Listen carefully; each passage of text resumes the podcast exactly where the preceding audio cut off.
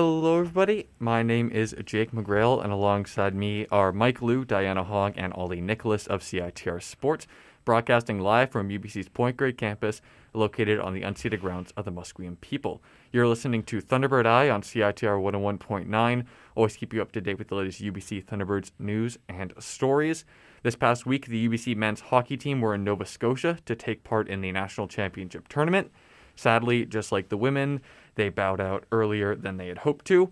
Elsewhere, softball had a very busy week, baseball had a perfect series, and golf, track and field, and rowing were all in action as well. But before we get to any of that, we have a guest with us here in the studio. He was on the show a few times around this time last year, and he's also a defensive back for the UBC football team. It's Nelson Uzonwa. Welcome back to the show. Nice to meet you. yes, it's nice actually being able to meet you in person as opposed to just over Zoom a few times. Of course, you you've met Mike plenty of times in person, as he is a Yeah. trainer on the football team. But yeah. nice having you here at uh, CITR. Yeah, appreciate y'all having me. You know, it's kind of feels kind of weird now just being in person, but I'm excited. You briefly touched on this when we had you on the show last year, but you were delayed in when you were actually able to come out to Vancouver and UBC last year, which meant you were stuck in was was it Winnipeg? if My Yeah. memory's correct. Yeah, you were stuck in Winnipeg for a while before getting here. How quickly were you able to adjust once you were finally able to get to UBC? Uh, it was pretty hard. Like you know, uh, changing cities is never an easy thing to do. Uh, I had I had a friend who kind of helped me. You know, when I first got here, uh, he drove me around and uh, got me situated and like the basic stuff.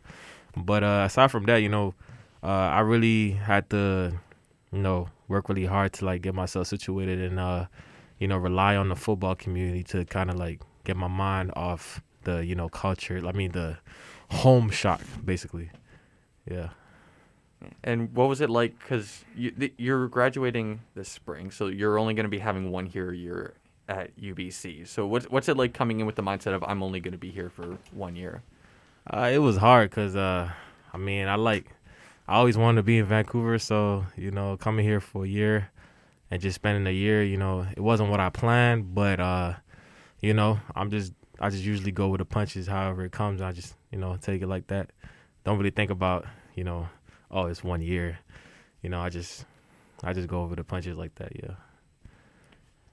And uh, as a master's student, what what was it like being one of the older players on the team this year? Do you feel like you were like a, a leader of sorts on the team? Uh, well, it was weird being uh, you know, one of the older players because like from where I started, I usually be one of the youngest, you know, and then coming in and everybody's, I'm looking at everybody like, oh, oh, you probably you must be 22 or you must be 21 or 23, and all the kids are like, oh, I'm 19, and I'm like, oh, damn, like, I remember when I used to be 19, you know, so. It, I mean, yeah, I did have a, some sort of leadership, like t- to my peers, but uh, you know, I didn't. I just, you know, we just worked together, and it was exciting to like be amongst those guys and had that high energy with them. You know. The team was coming off a disappointing season back in 2019, and this past season also started slowly with a couple of blowout losses. How did you guys then um, uh, right right the ship and win three of uh, your last four regular season games? Uh, coming into the season, like with the with the first couple games where we lost, uh, it was kind of hard. Like it, it kind of took me back to. It kind of gave me PTSD to when I when I was in Minnesota. Uh, I used to come from. I used to play with the University of Minnesota Crookston, and like we used to like lose a lot. So uh, it kind of brought me down a little bit. But uh, we just we found a way. You know, coach always preached like you know to work hard, and you know the game will the game would expose you if you don't work hard. So I think we just like in the third game we kind of like we kind of found it like what we needed to do, and we just fought to have like one of the biggest comebacks against uh, I think it was Regina. And so yeah, from then on we just we just kept battling, and you know it was just cutthroat like that. You know, most of our games were very like to the nail. So uh, you know, it was an up and down season, an emotional roller coaster. But you know, uh, looking back now, it was it, it was exciting. Yeah, speaking of that, like again, it's a very young crew that oh, with the football team. I think like about almost thirty made their debut um, at, in the Alberta game. Um, what sort of mentality did you guys really find for yourselves, like going on through the season, just coming together and all that? Uh, yeah, I mean, a lot of guys made their debut. Uh, even I, like, this is my first time pl- actually playing in Canada, like playing Canadian football. So it was a lot of adjustment for me, you know, coming from the American uh, football system to the Canadian system. Had to learn a new, had to learn a lot of rules. Um, uh, I think what happened was just that we just got tired of losing and getting beat, you know. And coming into the season, we had we were looked as the underdog, um, you know. So we just wanted to prove everybody wrong, and I think that's what we did last season. We just proved a lot of people wrong and showed people that like we might be young, but we compete uh, with with the best of them, you know. So Yeah, and I mean, for yourself, coming back from an injury and you're working yourself back in, I mean, did w- were you able to really? Well, obviously with the team, they sort of got on a roll, but did you also find yourself getting into a groove as the season wore on, as you got used to Canadian football coming over here as well?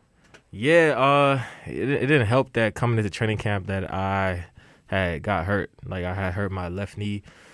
Uh, turns out that I actually tore my MCL a little bit, but you know I had to battle through that. You know, and uh, you know had to deal with the ups and downs. Like I said, like we went from losing to winning to losing to winning, and I had to deal with my personal battles, like adjusting to, you know, having nobody here. You know, to really help me like balance myself and having and just relying on football and healing with my injuries and you know it was a lot to deal with but and also with grad school too piling up at the same time but uh you know I just had to push through that's just my mindset it's always been my mindset since I was since I was younger just keep pushing through you know and that's just it Yeah, we got a fellow Masters of Journalism student here, and Ollie can commiserate with you about uh, the workload. Yeah. Although he's you're in your first year. I'm and in my first year, but uh, my brain is a bit fried right um, so you talked a lot about like it, it kind of being a grind and adapting, and you know the challenges you faced.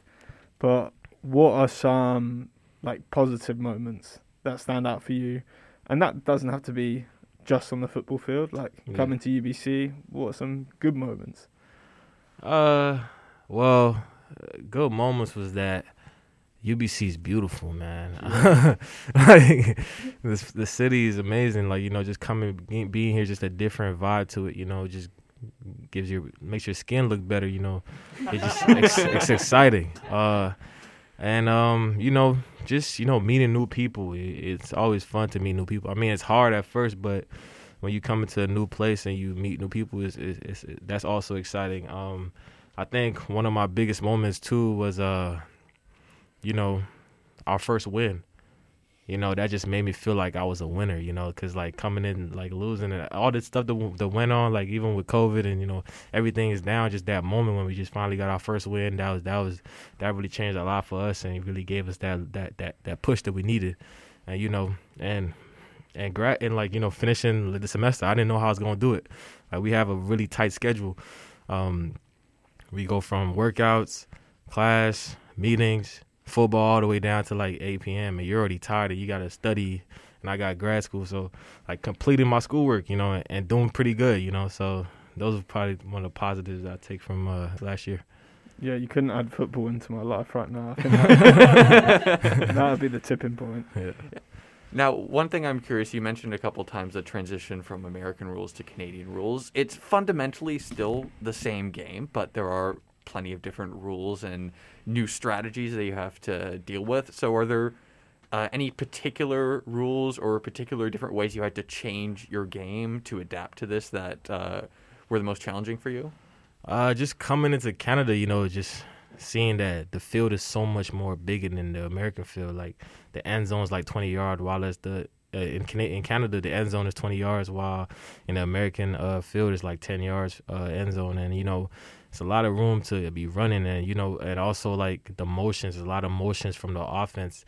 Uh, so that was something you have to adapt to, as well as like when you're playing uh, press coverage, like I'm a defensive back, so sometimes you're playing man coverage and you got to be if- in the face of the receiver.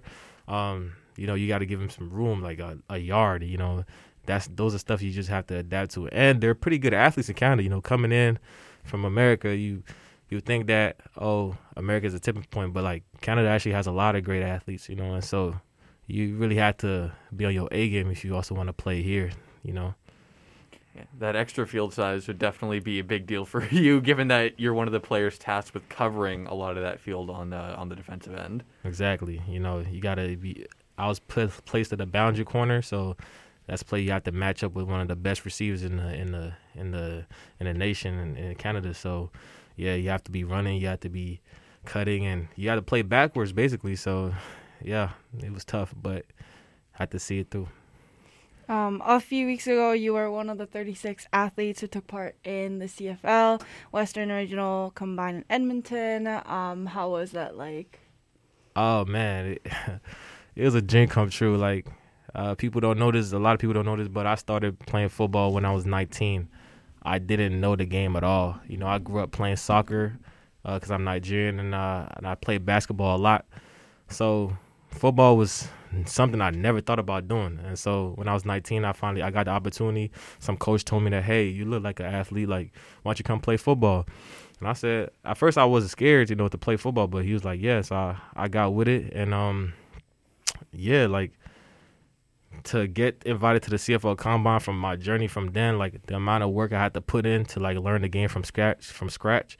Um, you know, it was a dream come true for sure. Because all my life I've always wanted to be a professional athlete, and I'm literally this close to becoming one, you know, and uh, it was an exciting moment at the combine for sure. And speaking of the combine, you were there along with six fellow T-Birds, along with our friend Jackson, yeah. uh, Jackson uh, Sorella Brown. What was the sort of feeling between you guys? Was it um, was it sort of was it was there that uh, I mean, like you guys compete obviously in practice. I see you guys going at each other and all that. Um, but what was the feeling like at the combine? Was did the UBC guys like stick together, have each other's backs, or was it more of the same in practice as well? Well, coming into the combine, like you know, we had to train with each other. You know, we fed from each other. Uh, the hunger, the motivation, you know. So going in there, we just we were together for sure. Like we stuck together, we warmed up together. Um, you know, we hyped each other up. You know, we motivate each other. You know, we saw some guy do something, we're like, yo, we got to go up. We got to keep going. And you know, even Jackson coming in, like he at first his, his shoulder was hurting, so I thought he couldn't even do the bench press. But he went in there and just repped out 14 reps of the 225, and I was like, "Damn, Jackson!" you know, I was like, "Ah, I, it's my turn." You know, I, I, fed off him, so it was it was a great experience for sure. Like, you know, it, it was very exciting to be able to compete with those guys, and you know, that's probably one of a very uh, memorable moment for me for sure. Yeah, and like especially you're talking about how you started your football career like pretty um, pretty recently. I mean, did you have sort of that adrenaline just heading in, especially surrounded by that group of people and being like, "Hey, I'm this close. Like, I'm just gonna give it my best shot." Yeah, I was like, man, you know, it's been a long time coming. So I was like, yeah. So I mean, I didn't really have an adrenaline shot. I think I was just, I was just very focused. I was very, very focused. I, was, I told myself the night before I meditated, meditated. I told myself, man, you got to surprise everybody, even surprise yourself, and I got to be in unity with myself. And so I got in there not scared. I got in there not too high, not too low. So I was just like very focused, very you know straight. I didn't even want to look at the scores. Like some of the guys were, you know, you know, we we get done, we get done a workout, and then we go in the bathroom, go look at the score. But I was like, nah, don't tell me my score to the end of the to the end of the thing, you know, because I was that's how focused I was. Yeah. Mm, yeah. Well, you mentioned your scores there. You performed well in a couple of the categories. You were third of those tested in the vertical jump and second in the broad jump. Were you happy with your performance overall? And are there any moments you wish you could run back? Well, this the this the this the uh imposter syndrome in me. Like you know, like nah, I'm not happy with my my scores. You know, mm-hmm. I feel like I could have I could have done better. You know, but at the same time, I'm super happy with my scores. Like, you know, to just to be in that in that situation is a blessing. So, and to be able to perform like that is also a blessing. To be ranked, you know, third and second, or in some of the events was is, it's a great thing for me to do. I mean, I always have high goals for myself, high hopes for myself. So that's why I say I'm not happy with my scores because I, I had aimed for more. But you know, the cards play how they play. You know, so I just I'm, I'm gonna take it like that and and go go with it. There's a couple more, but to answer your question, yeah, there's a couple ones I I, I would have liked to do, like the vertical jump. I felt like I, I, was going higher each time that I went, and the broad jump, I had hit a higher score than I, what I got. I had got like 11 feet, but I had like fell backwards a little bit. so they didn't count that. So fortunately, and then you know some of the shuttles and and my 40 yard dash, you know, coming in. People, I don't like making excuses, but I came in with a groin strain. I just had to battle it out, you know, and just run as fast as I could at the end of the day. But for sure, there's definitely things I would like to run back. But at the end of the day, you know, it's done, and I just gotta look forward to what's next. Yeah, unfortunately, you weren't uh, able to take part in the national combine, which was last week.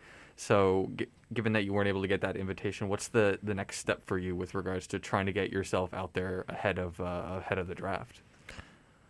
Uh, just working with my agent. You know, uh, I'm letting him do all the work. He told me that he's confident that somebody would uh, give me an opportunity, and you know, I'm just hoping that you know that is the case. Uh, aside from that, like the only thing I can do is just work out, like I'm training for the combine still. You know, uh, work out for a camp shot, work, keep working out, and keep keep my foot on the pedal. You know, I can't, I can't, I can't just celebrate, keep celebrating. You know what I did, and uh, or like you know keep saying that oh I'm so close. I got to make sure that I'm ready so that when I get called, like you know, I'm ready to go and you know I'm ready to go and stay because now it's different. You know, in college you can play four years, you know, not producing, but in in in the, in the pros you have to produce. So if I get that training camp call, I got to go there and produce so I can fight for a spot and fight for some money. And speaking of the future, and let me just be a bit more hypothetical in this one.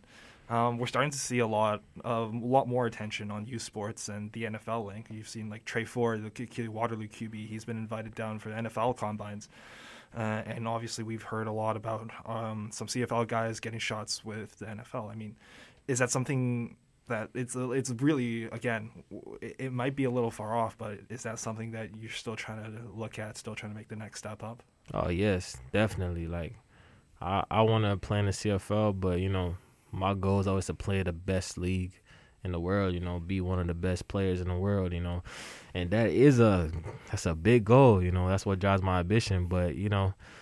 I take it. I take things one step at a time. My journey is very different from other people's journeys. So some guys may, you know, get drafted right away. Some guys may not. You know, however it comes. But yeah, that's definitely my goal to get to the NFL someday, eventually. Do you think the the fact that you started your football career relatively late to most of the people that you're going to be playing with and competing against, do you think that could, in some ways, work to your advantage, given that you might have even more room to, to keep growing and improving? Yeah, I mean, some teams might look at it that way. Some teams might not. You know, that's that's the that's the dilemma for me right now because some guys might be like, oh, you know, he hasn't played that much. That means uh, we can we can fine tune him and fix him and help him, and so he can learn and adapt to my system without having you know a lot of bad habits from the past. But you know, some teams might be like, oh, you don't have enough experience. Like we don't think that you you're good enough. So you know that's just one of the dilemmas that I'm going through. But either way, you know, like I said, like I'm a great athlete. I know that. I believe that, and I think they've seen that. So somebody, I know that somebody will would take a chance on me, just like it's always been. Because, uh, like I said, I started relatively late, but I was a walk on my first couple years of football. You know, I always took that leap, that risk. You know, um, I was a regular student. You know, no disrespect to regular students, but I was a regular student and I tried to walk on and I made it. You know, even when I was in Minnesota, I, I basically walked on. You know, I got recruited, but I walked on because I didn't get uh, scholarship money. You know, so you know it's always been like that for me. I always had to prove and prove and prove. So that's what I'm ready to do. Keep proving. And so you you aren't taking part in the the, the standard UBC Thunderbirds training camp at the moment. Obviously, uh, like you're not going to be on the team next year. So, uh, are you are you doing mostly individual workouts right now? Yeah, uh, I'm still training with the strength and conditioning coach uh, in the mornings and stuff. But most of the time, I'm my field work I'm doing by myself or get with a group of guys. You know, when they're free, and you know we just get some work in. Um, yeah, I'm just watching the training camp right now. You know, watching the guys. You know, sometimes I'm not there. Sometimes, but I always watch it on film. You know, and I just text the guys. I'm like, "Yo, you guys are looking great." You know, just because that's how much I missed them. But you know, uh, yeah, I'll just be working out by myself so far. And you mentioned off the air before you came on that you also have a bit of a side hustle with here at UBC. You've been cutting people's hair. Can you can you uh, explain some of that? Yeah, uh, yeah. My side hustle. That's a side hustle to make some money as an athlete. You know, I cut some of the athletes' hair. You know, uh, I've been cutting hair since I was uh, I'd say since I was uh 18, 19, probably. So yeah, you know, right now I'm making some good money. You know, when I first started, I was cutting for free, basically five dollars. But now I'm just charging them like twenty bucks under the table. you know, I, I told them I'm about to raise the prices up. You know, maybe like twenty five or thirty. You know, because of COVID. But but yeah, you know, I guess I might lose some clients if I do that. But hey, if you get drafted by the Lions, to stick around, I'll hit you up. No, oh, I, I, I need I need a guy who knows what they're doing because I don't know what I'm doing.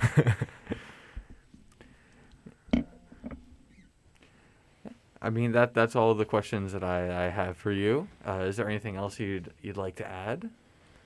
Uh, working with you guys was a great experience for sure. I mean, obviously, I wasn't able to put in a lot because uh, I got super busy with football and then the season and you know adapting. But yeah, you know, it, I mean, being here live right now is it's amazing. Like in the Zoom, it was, we didn't have that that real experience, but like being live was probably exciting. That's probably something I probably missed out on, but you know, we here now and moving forward. But I'm sure that I have connection with you guys for you know the long term for sure, and as my journey goes.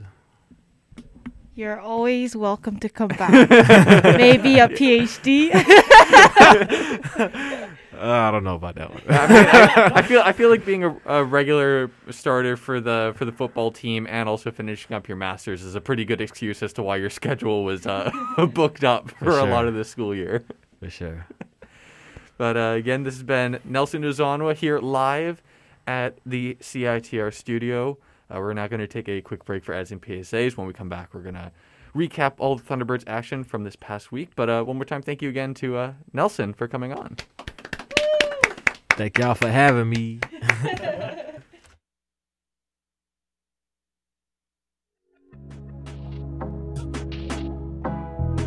About 40% of UBC students experience food insecurity.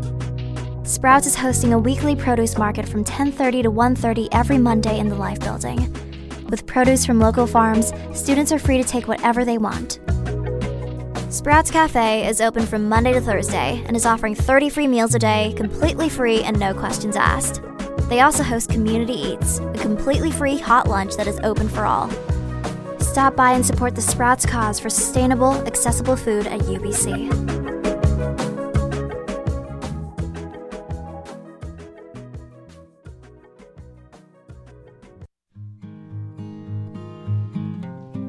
The AMS Sexual Assault Support Centre, the SASC, is a free and confidential service which provides support to those who experience sexual assault, intimate partner violence, and harassment.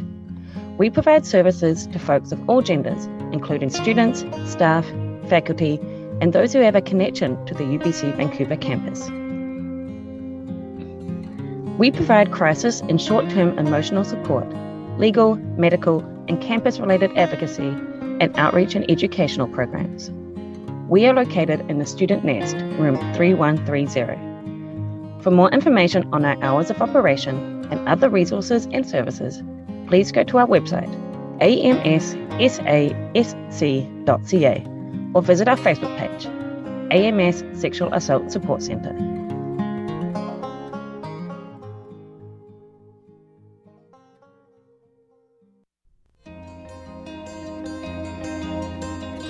The Indigenous Committee at UBC presents Indigenous and Cultural Day, celebrating authentic Indigenous art of all forms.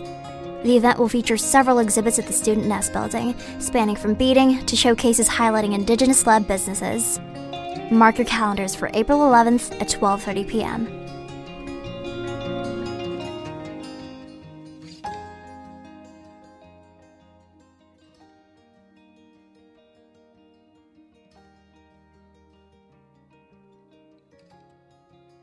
Can you hear that?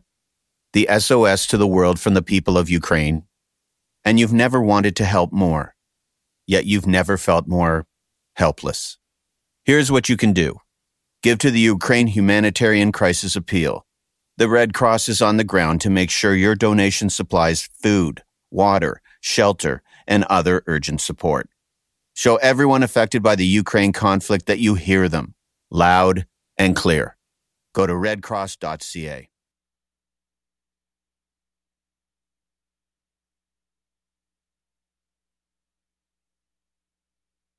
Oh, so, okay.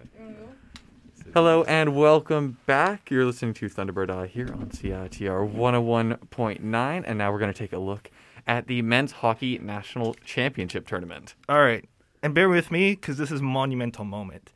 This national tournament was was the second in a row that the UBC Thunderbirds qualified for. Uh, obviously, with 2020 being canceled. However, it's also their first national tournament that they actually got to take part in in over 44 years. Uh, the last, I believe, was in the 70s that they actually were able to play in a national tournament. So it this is just a huge moment for the uh, UBC men's team, and they were in Wolfville, Nova Scotia, ironically, only minutes away from Halifax, um, where they were supposed to take the ice. They were there for the national championship tournament. Uh, as the Canada West runners up, they entered at the sixth seed. So UBC took on the, uh, funnily enough, Quebec side, uh, University of Quebec Trois-Rivières, who happened to play in the OUA Ontario Conference because they can't obviously play in Quebec for whatever reason. uh, it, unfortunately, they were a tough side and they fell in double overtime. Yeah, it looked like the first period in this game was going to be scoreless, but then Chris Douglas took a penalty less than a minute left in the first to put UQTR on the power play, and they scored with just 1.3 seconds left on the clock to take a one to nothing lead. Uh, UBC fought back, outshooting the Patra. Is that how you The pronounce it? Patriot. Patriot. there you go. I got. I can have my pron- pronunciation too. 12 to 6 in the second, and they equalised through Kyle McNabb, who received a breakaway pass and finished it through uh, halfway through the period. You UQTR turned it on in the third period, putting 17 shots on goal, but Ryland Toth kept them all out. Well, one did actually get by him, but um, what would have been the Patri- Patriots' um, second goal of the night was called off due to goaltender interference. Also, it's really funny that UQTR's mascot is the Patriot, considering the separatist movement. Anyways, uh, just We're getting thought- geopolitical here in the booth. thought it'd be interesting. Um, this sent the game into overtime, w- w- and then a second overtime when no one scored after the first set of 20 minutes. Finally, finally, about 12 minutes into double OT, uh, and over 90 minutes into the game, UQTR's Felix Lauzon scored to win it. Yeah, and unlike the women's tournament, which is interesting, there was no consolation round for the for the men's championship. So that is where UBC's season ended. It was the final game for the seniors on the squad, including Toth, who again was the team's MVP. He made 50 saves in this game in the losing effort. Yeah, UQ, uh, QTR then went on to win the national championship, beating Alberta 5 to 4 in the final, once again in double overtime. Shout out to the Patriots goalie Alexis Gravel, who made 66 saves in the final and was named tournament MVP. He made 132 saves with a 950 save percentage in their three games. And I mean that that those are those are just some crazy numbers there Not- for him. uh, for context, like uh, just using like the NHL as an example, but an elite save percentage is uh, 0.915. Anything above that, and you're looking at uh, an award-winning goaltender. So for him to be posting these numbers is absurd, and he should be earning some pro looks very soon. Wow, how exciting for him! Unfortunately, not a UBC athlete, so we can't be too happy. no, exactly, that was too much. We don't give clout to non UBC athletes. uh, apart from you, wherever you go, we'll always. yeah, we'll be we'll be giving Nelson clout uh, wherever he goes, but it, it'll be Alumni. different. He's an alum. so. Yeah. Uh, a pretty dark and gloomy valley. Well, sorry, I got into Corey's script before. Let me just tell you, this is baseball, and I will now proceed to read Corey's winding statement. a pretty dark and gloomy valley last week, but the peak of Everest this time around for our baseball team, who bounced back in fine fashion with a sweep of the Eastern Oregon University Mountaineers. Game four might have been postponed due to weather, but Mother Nature was about the only one that could halt the Thunderbirds this weekend. But that is the most Corey, Corey statement. But Corey's not here, but he's here. The Thunderbirds took a death by a thousand cuts approach in game one until Ty Penner's bases clearing double in the seventh that put the Thunderbirds put Thunderbirds up 10 to 1. UBC had no more than one RBI registered at the time.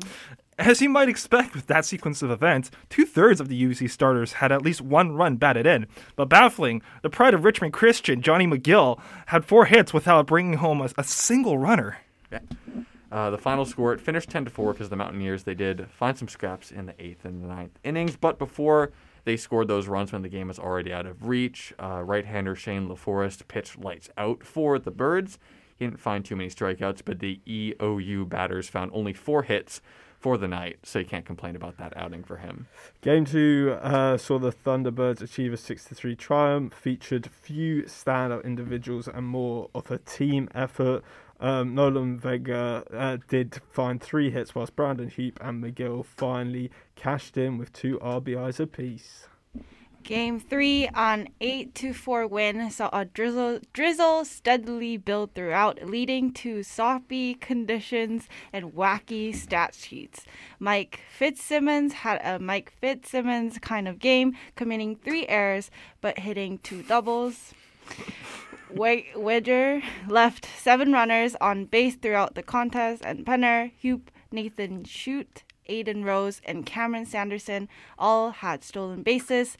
Talk about mudslides. Game four did get underway before the Tarps had to come out. Um, funnily enough, on turf for whatever reason, but whatever. Um, the Mountaineers actually led two to one in the fourth. The only time all weekend they led in a game. Uh, if needed for a tiebreaker, the game will be completed at a later date. Otherwise, it'll be lost to the sands of time. Yeah, we gotta preserve that turf with the tarp. it's all it's all about the aesthetic. Uh, and the good news overall for the weekend for UBC was after they had a bit of a nightmare on the mound against Lewis Clark State uh, in the previous series, pitchers looked right as rain against the Mountaineers. They gave up 11 runs over the three games that were completed, which was fewer than the single game totals allowed in three of the four matchups the previous weekend. Uh, the team five and six in conference play now get a week off from CCC action. Instead, they'll be playing a couple of exhibition matches tonight at six thirty. They take on the Vancouver Canadians at Nat Bailey, an awesome opportunity to slug it out with the pros. Then, come next Thursday, they'll be in the Emerald City for a rematch with Seattle University, who beat them five to three a month back. Now, moving on to softball, I mentioned at the top of the show that they had a busy week. Well, they had to make up some games that were previously canceled, and they ended up playing seven games in seven days, including a triple header on Saturday, What? which I'm not sure if I've seen that before. They played three games in a row on Saturday. Uh, thankfully, all three of those games and the first two games of the week were here at home, which is some measure of relief that they didn't have to travel for all of them. Uh, they did finish with a four and three record over this busy week, holding steady in fifth place in the 11-team CCC. All right. First up in that very busy we- uh, weekend was a week was a doubleheader against ho- a doubleheader at home against Northwest University last Wednesday. The game well game one was a low scoring two to uh, two to nil win with both runs being scored in the third inning. First, Nicole Salas hit a sacrifice fly to bring home Gabriel Dorval, and then Hannah Hansen hit an RBI single. I do I do want to point out that uh, last week those games happened while we were doing our show, and we had a pre-recorded interview with Nicole Salas, and she hits a game-winning RBI. I call I, Ollie Ollie can Ollie can attest. I called it in the booth that she was going to get a bump from being on the show. No, Jake was right. It's all thanks to him. You're welcome. The Thunderbirds only had four hits total in game two, but they made them count as after they went down one to nothing, they scored three runs in the fourth to win it. The first run was scored off a wild pitch, and the next two were scored off a throwing error. Two Thunderbirds were also hit by a pitch in this one. Uh, the homestand continued on Saturday, this time against Oregon Tech, uh, who UBC played in the triple header. The first uh, of the day was a 2 to 1 loss with all three runs scored off RBI singles.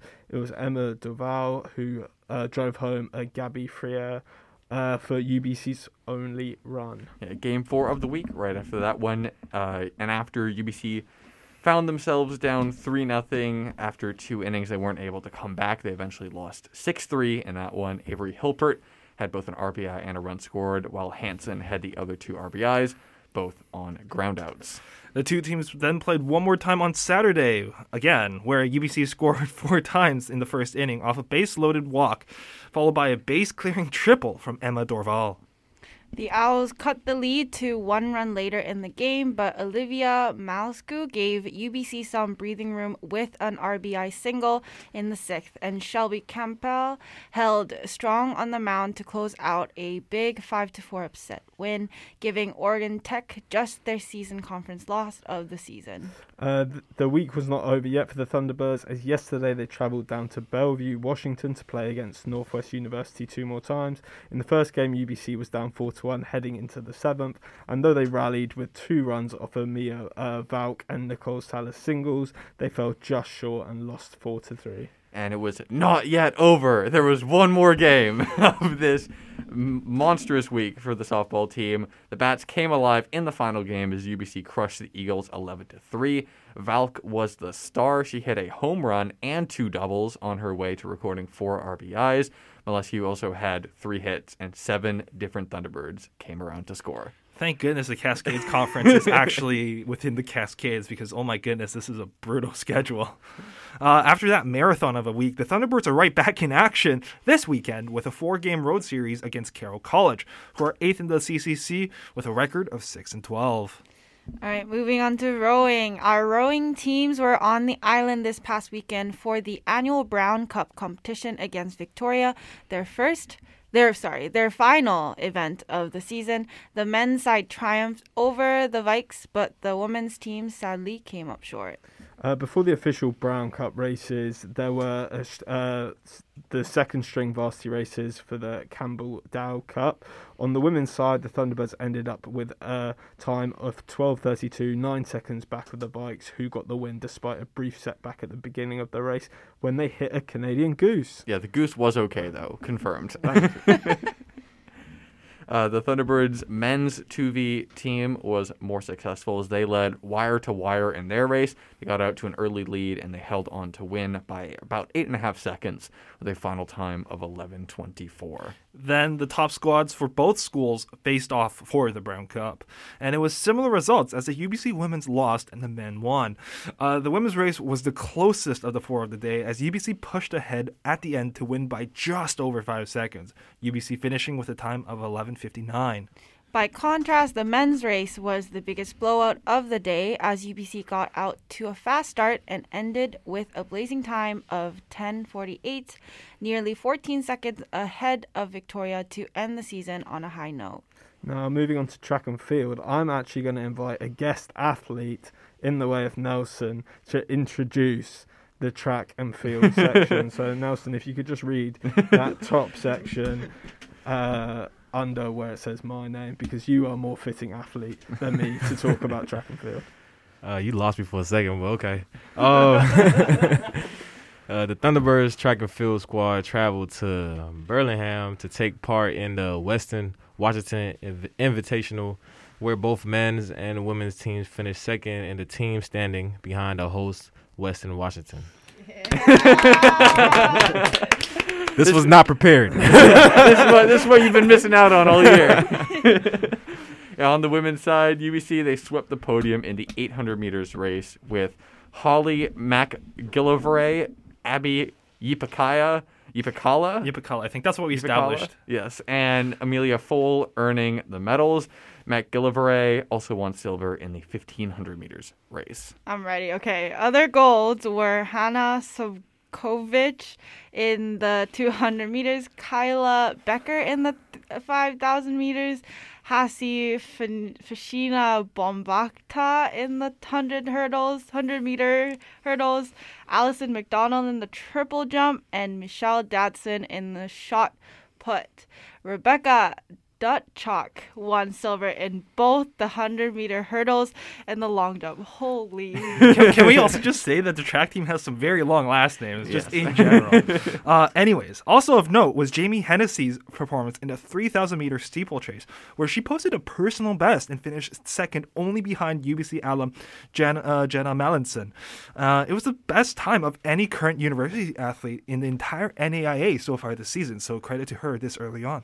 And on the men's side, the event that UBC dominated was also the 3,000 meter steeplechase. They had the top four finishers in that event. Uh, Dylan U- Ulrich won in a blowout, followed by Riley Miller, and then Aiden Miller edged out Owen Harris for the bronze. Uh, William Kizel won gold in both the discus and the hammer throw, and Tyler Dozy won the 1500 meter race. Uh, Liam Dwyer won silver in the same event, with Daniel Smart Reed grabbing silver in the javelin and earning a spot at nationals next month. The Thunderbirds are staying in BC this weekend as they will take part in the SFU Emily Mondor Invitational on Saturday. Now moving on to golf, and after a week off, the Thunderbirds had another strong showing. Uh, they just don't get tired of those. Um, this time they were in Forest Grove, Oregon, as the men's team finished second in the Pacific inv- in- invite, uh, and the women's team stayed perfect with their eighth f- first place finish of the season. Wow. It was Grace Bell who won the individual title, her second of the year, as she finished with a score of 71. This was just a one round tournament. Um, she was one stroke ahead of a three way tie for second that included teammate Sonia Tang. Uh, the rest of the Thunderbirds team finished in the top 10, with Emily Lee finishing fifth, Elizabeth Lab tied for sixth, and Una Chow tied for eighth. They had a total team score of 303, uh, an astounding 44 strokes ahead of their nearest competition. Yeah, again, just another blowout victory for the women's golf team. They're still yet to get anything other than first in a tournament this season. On the men's side, UBC finished eight strokes back of the host Pacific Lutheran to finish as the runners up. Mackenzie Bickle and Michael Volk were the top performers for UBC as the two of them tied for fifth. Uh, GP Callard was tied for 11th, Dylan McDonald tied for 16th, and Aiden Schumer tied for 19th. After finishing first or tied for it in the first six tournaments of the year, the men's side have now finished sixth and second in their last two. Um, Unbelievable. Unbelievable! Oh my goodness, uh, it says it says a lot about their high standards that this is an, a blip, but you know it happens. The Thunderbirds are back in Oregon next Monday and Tuesday at the Corban Spring Invite, the last regular tournament before the CCC Championships at the end of the month, the NAIA Championships in May, and the Canadian University Championships in June. So, building on what Diana's just said, we'll do a quick uh, sort of recap of all the UBC sports that are taking place next week. We'll start this evening, as mentioned. Uh, the uh, Thunderbirds are playing the Vancouver Canadians in baseball. Uh, the softball team are playing a series this week against Carroll College in Montana. On Saturday, we have a track, track and field event uh, at Simon Fraser Emily Mondor Invitational. That's in Burnaby, uh, near here to Vancouver. The men's rugby team will be playing against Meraloma Rugby Club. And then starting next week, we have golf action again. Both teams will be playing in the Corban Spring Invite, which is down in Oregon. The baseball team will then also be over the border, this time playing Seattle University.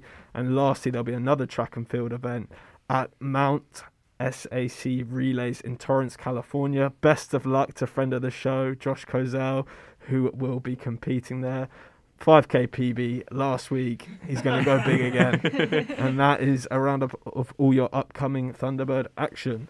Yeah, and with that, thank you for tuning in to Thunderbird Eye on CITR 101.9. Besides listening to the show, best way to keep up to date with UBC Thunderbirds news and stories is to follow us on Twitter, Facebook, Instagram, and YouTube at CITR Sports.